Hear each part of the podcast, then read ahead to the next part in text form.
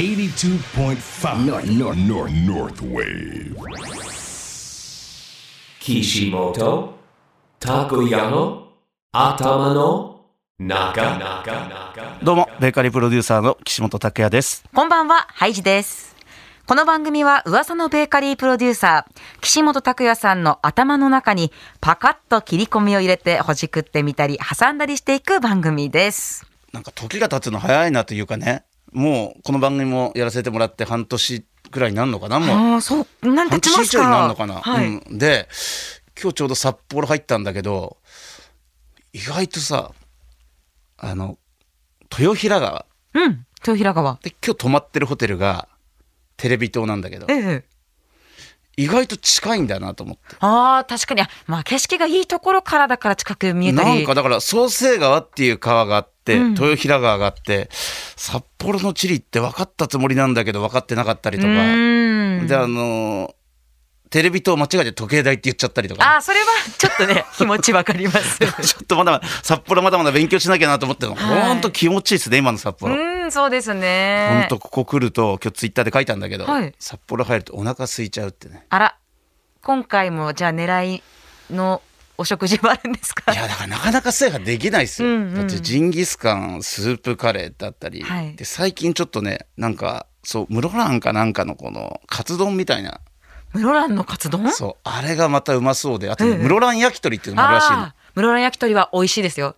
そう。あ今日車で撮ってきたら、はい。白石の横あたりにもなんか室蘭焼き鳥の店見つけたりとかして北海道ちょっと制覇したいのでねまだまだいっぱい来なきゃダメだなと思っております。もうぜひお待ちしてますのでよろしくお願いしますね。よろしくお願いします今日は5月6日、はいもう2日後は母の日ということで、今日は何やら母の日エピソードが聞けるとか。そうですねなんか母の日について考えるってうちの母親が、えー4年前か、うん。に亡くなったんだけど、はい余計母の日のこと考えるようになっちゃって。そうだから街で母の日とかのねプロモーションとか見るとそうなんか母について考えたりすることが多いなって感じるんですよね。うん。じゃあその思いとか。思い出、はい今日はねお話しいただきたいと思いますさあ今週1曲目はまずどんな曲をお届けしましょう？これね実は僕ギターやるんですよね。そうだおっしゃってましたねフォークギターでギター弾くときにはい初めて覚えた曲なんですよ。でいつも練習して、まあ、曲言っちゃった小柳ルミ子さんのはい「私の城下町」なんですけど。これが初めてそう練習した格子戸ってねススタートがそうなんだけど、はい。ずっとこれを自分の部屋で練習したら母親が覚えちゃったみたいで母親が口ずさんでて、えー、い話。つもこの歌歌ってたよねっていうか母親にこう言われてて思い出の曲なので、うん。今日多分天国の母親も聴いてもらってるのかなと思うんで今日は小柳ルミ子さんの「私の城下町」行きたいと思います。Kishimoto Takuya 頭の中聞いていただいたのは小柳ルミ子私の城下町でした岸本さんの思い出もたっぷりと詰まった一曲ですなんねかしんみりきちゃうようね。ん。ベーカリープロデューサーの岸本拓也さんとハイジでお送りしています。岸本拓也の頭の中。今週のテーマは母の日ということですがはい、岸本さんまずはお母様はい。どんな方だったんですか？なんかやっぱ一言で言うとすごい温厚な方でしたよね。うん。うちだ親父とお姉ちゃんいるんだけどやっぱ発なんですよ。で僕多分小さい頃結構おっとりしてたって言われてて、ーこれ何なのかなっていうとよくうちの母親がまあうちの母親私から来てるんじゃないのとか 顔もやっぱり似てるんですよね。へーそうなんですよ。だからやっぱり母親に育てられた思い出っていうのはすごいありますようね。印象的なこうエピソードみたいなのありますか？いやこれがね まあ別に印象的でもないんだけど、うんやっぱりさ僕音旅服食ってねよく言ってるなんか食がすごい好きで、はい。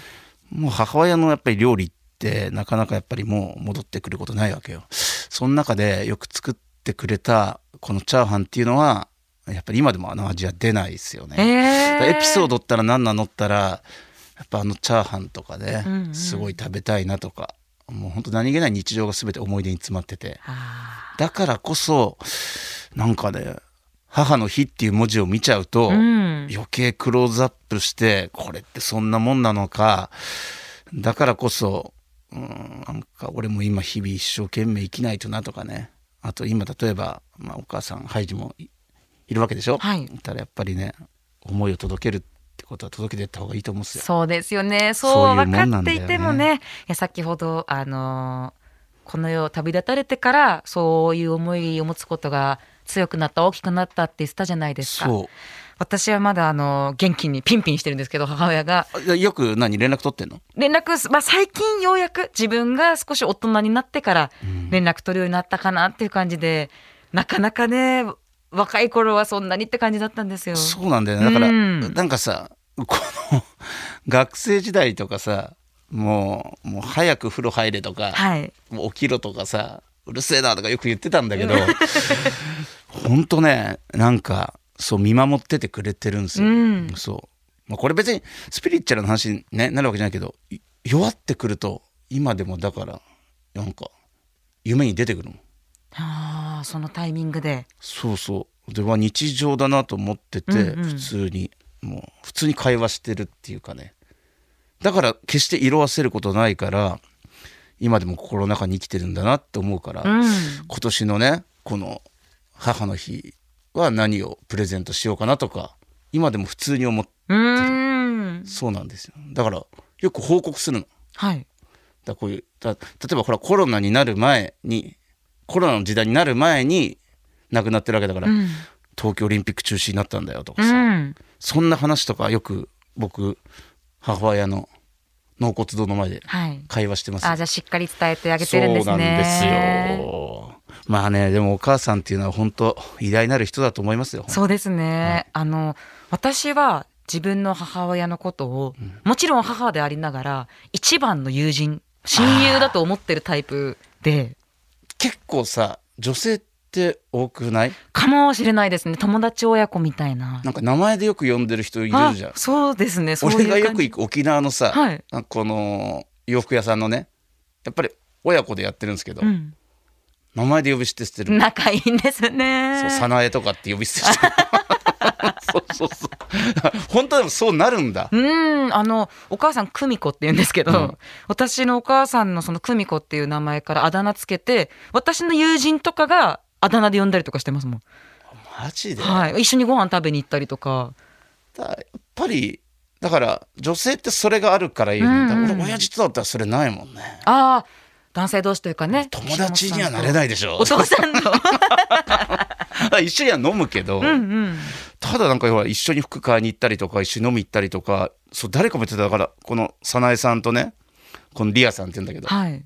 ぱ一番のなんか友人みたいなこと言ってて、ええそっか。うちだけじゃなかった。よかった。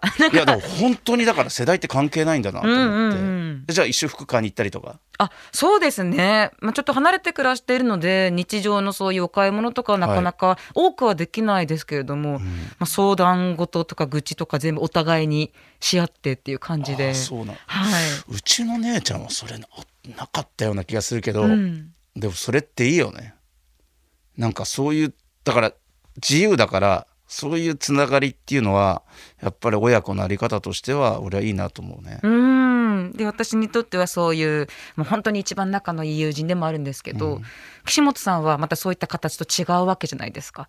だ一言で言うとお母さんどんな存在というか感じなのかなって聞いてみたかったんですよね。やっぱり一言で言うとやっぱりうん本当ね守ってくれてる方ですよ、うん、本当に。だからこそまた父親とは違うね。どんな時でもやっぱいざとなったらかばってくれたりとか、うん、やっぱりこの、まあ、家族っていうのはね、あのいいし色あせないものだしずっと続いていくものなんだなっていうのは思いますよ。うん。だからそれがだから全部じゃあ例えば自分がね大きくなったら偉大な偉大ではなくていいんです。ちゃんとした父親になれるのかなとか思うと日々一生懸命ね生きなきゃいけないなってうん。思います、しっかり今の自分を作ってくれてる部分がね。あんまり酔っ払っちゃいけないなって。岸本さんその通り。ハイジ大丈夫？飲みながらやってませんよ。えハイジだお母さん飲むの？あお母さん外でこうお店でご飯いただく時とかは飲むんですけどお家ではなかなか飲まないんですよ。ちの母も全然飲まないんですよ、あーそうなんですね。そうなんですよ。だからいつも注意されてたの。本当飲みすぎ気をつけろって。そうそう。私の母は注意するどころか家にビールとかお酒とかバンバン送ってきますよ。あそうなの、はい。最高なお母さんです。あでもこれって愛情詰まってるよね。かもしれないな俺がと思ってねやっぱ大阪に一時住んでる時あったの、うんはい。その時にやっぱりいっぱい送ってくれたもん、えー、あのほらご飯。はい。ああのレンジに入れたら、うんうんうん。あれとかいろいろと送ってくれて本当嬉しかったね。ね、私もきっとご飯とかだともっと素直に喜べると思うんです。酒でしょ？でも俺もなんか酒送ってきたかも。ちょっとびっくりしません？お酒送られてきたら。そう。二十歳超えて就職が決まってかなんかの時に送ってきた覚えがあるうかなあちょっと大人の階段のお祝いですね。それきっとタイミング的にそうビール券かな？なんか送ってもらった覚えがあるうなそうすげえ嬉しかったんだよね。嬉しいですよね。そう。なんか懐かしいな。でもなんかね本当にだから今自分がこうやってまあこの生きてることに対して誇りを持ってられるのも自分をこの形成づけさせてくれたっていうのはやっぱり母親のおかげなんだなと思うから、うん。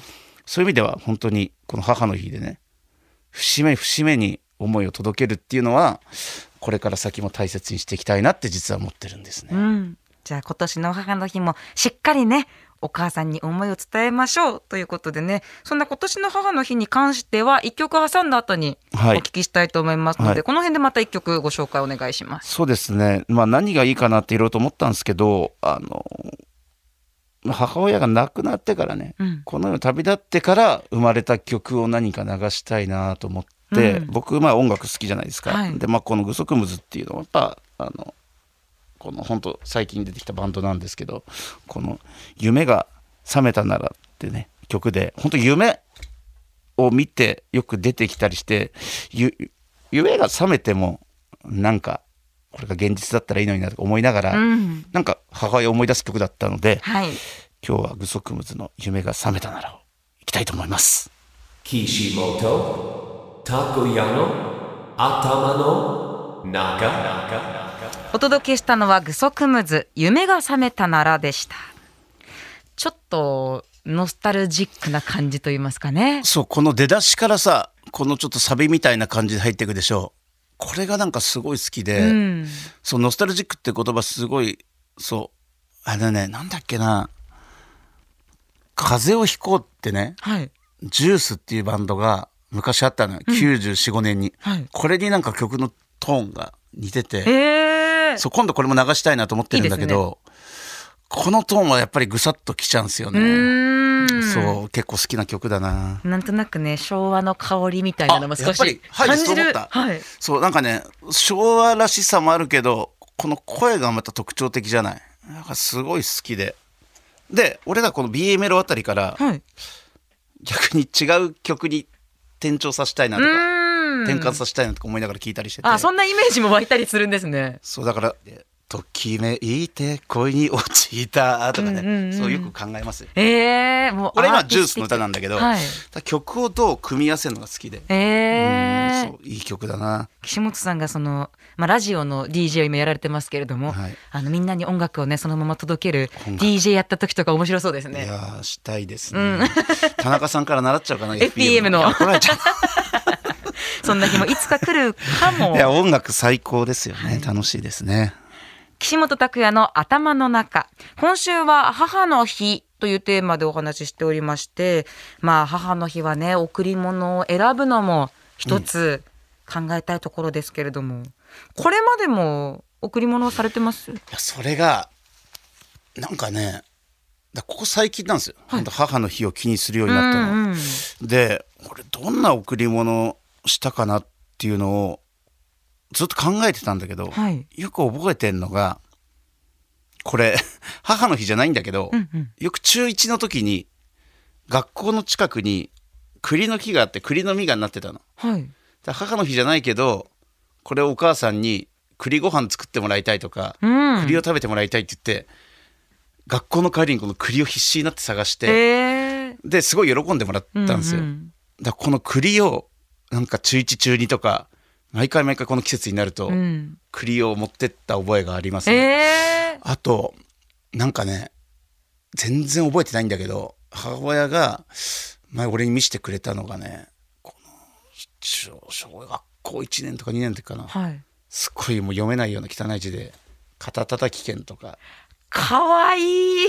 多分学校で作らされたのか分かんないけど、はいこれ見せてくれたんですよお母さんが岸本さんに見せてくれて、こんなの昔もらったんだよこんな。可愛い字で待ったんだよみたいな感じで,、はい。でこの肩たたき券とか見せてくれて、まあ、読めないけどなんかね味があって、まあ、今もないのかでも高校ぐらいの時に見せてもらったのかな、うんうんうんそうこの肩たたき券っていうのは母の日のプレゼントで、うわそれはもう、本当に嬉しかったでしょうね。そうなんですよね、うんうん。だからそれとあともう一個はねこの母の日。母の日に、うん。あのちょっと韓国に旅行をね。はい。でちょっと母親もちょっともうまあちょっと病気がちだったんだけどまだ行けたので、うん。早めにということで5月が母の日だから2月ぐらいに韓国旅行。僕一緒に行ったんですよ。はい。これが母の日のプレゼントって言ったのを覚えてます、うんうんうん。で僕サッカー好きじゃないですか、はい。アジアチャンピオンズリーグの横浜マリノスとこの全北っていうのかなチョンチョンブクっていうのかな、はいはい。ジョンブクヒュンダイモータースっていうのかの試合を生で？僕と親父とだ母さんとはい。3人で見に行きまへしたえ。でその夜に食べたサムギョプサルがすごい忘れられなくてね美味しかった。そうあとねなんかやっぱりいまだにこのワンシーンってあるじゃん覚えてるの。で、はいまあ、もちろん俺親父とおふくろ一緒にねいたんで僕、違うところの飛行機の斜め前ぐらいに一人で座ってたらやっぱりこのこの視線を感じてなんか母親が微笑ましく見ててくれてる姿とか、あとなんか俺がこんなスーツケースを綺麗に整理できるなんてうん。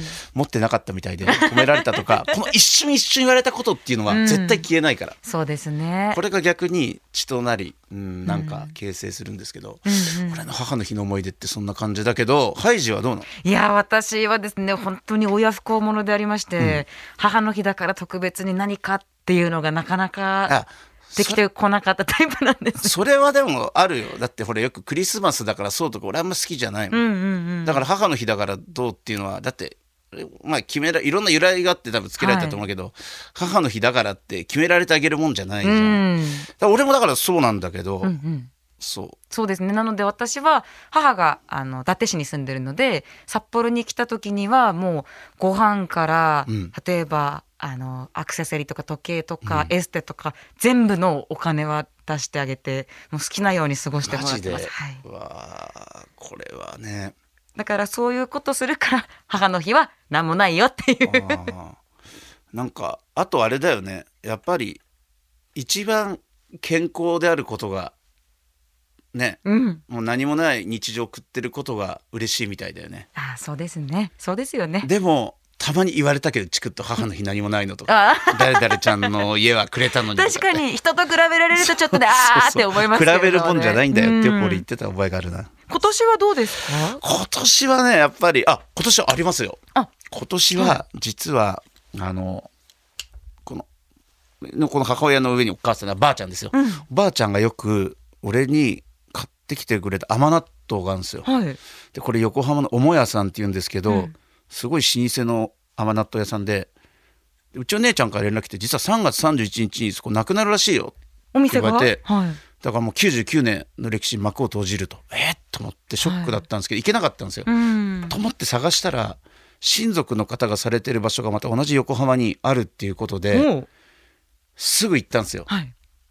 だから4月の何日かに。そしたら味変わらぬ味で美味しくて、えー。これがよくおばあちゃんに買ってきてもらったよねとかって姉ちゃんに言われてこれって絶対にうちの母親に食べてもらいたいなと思って今年の母の日はこれだと思って、うん。そうなんですよ。甘納豆にしようかなと思ってます僕は、へー。だからこれをそう実家に持ってこうかなと思ってます、しかもそんな甘納豆を今日そうなんです。スタジオの方にもね。あのー昨日横浜で買ってきて、うん。これとても美しいのでハイジにもぜひちょっと食べてもらいたいあありがとうございます。びっくりしました私。甘納豆がまず入っているケースがですねのしがついていてそう。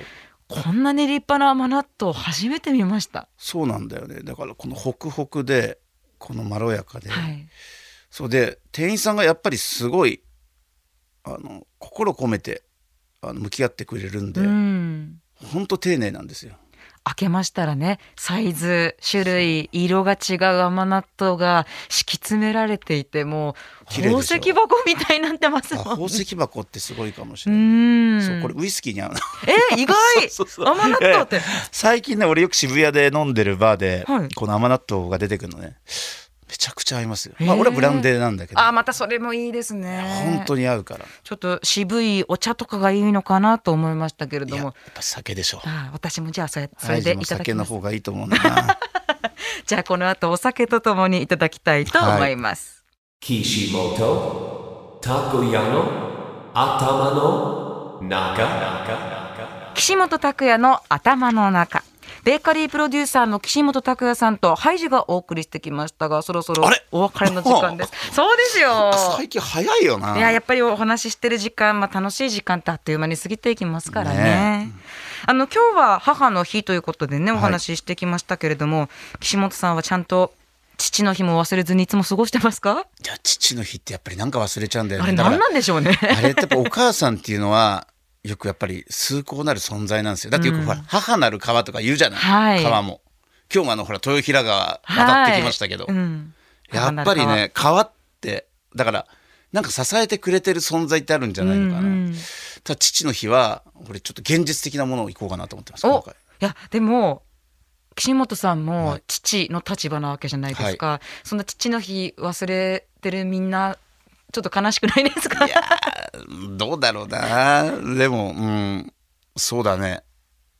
父の日。でもだから日常でやっぱり元気でいてくれたらいいなっていうのがやっぱり一番思いがあるよね。それが親としての目線で先ほど話してたことだったんですね。なんかね男同士とかだと逆に照れくさいとかもあるかもしれないけうど今年はちょっと俺は父の日は現実的なものでいきたいなと思ってます。じゃあ父の日に関してはまたね6月に入ったらお話6月やりたいですね。ね聞かせていただきたいと思います、あのちょっとお父さんとの思い出とか、うん話できたらいいなと思ってます。はい。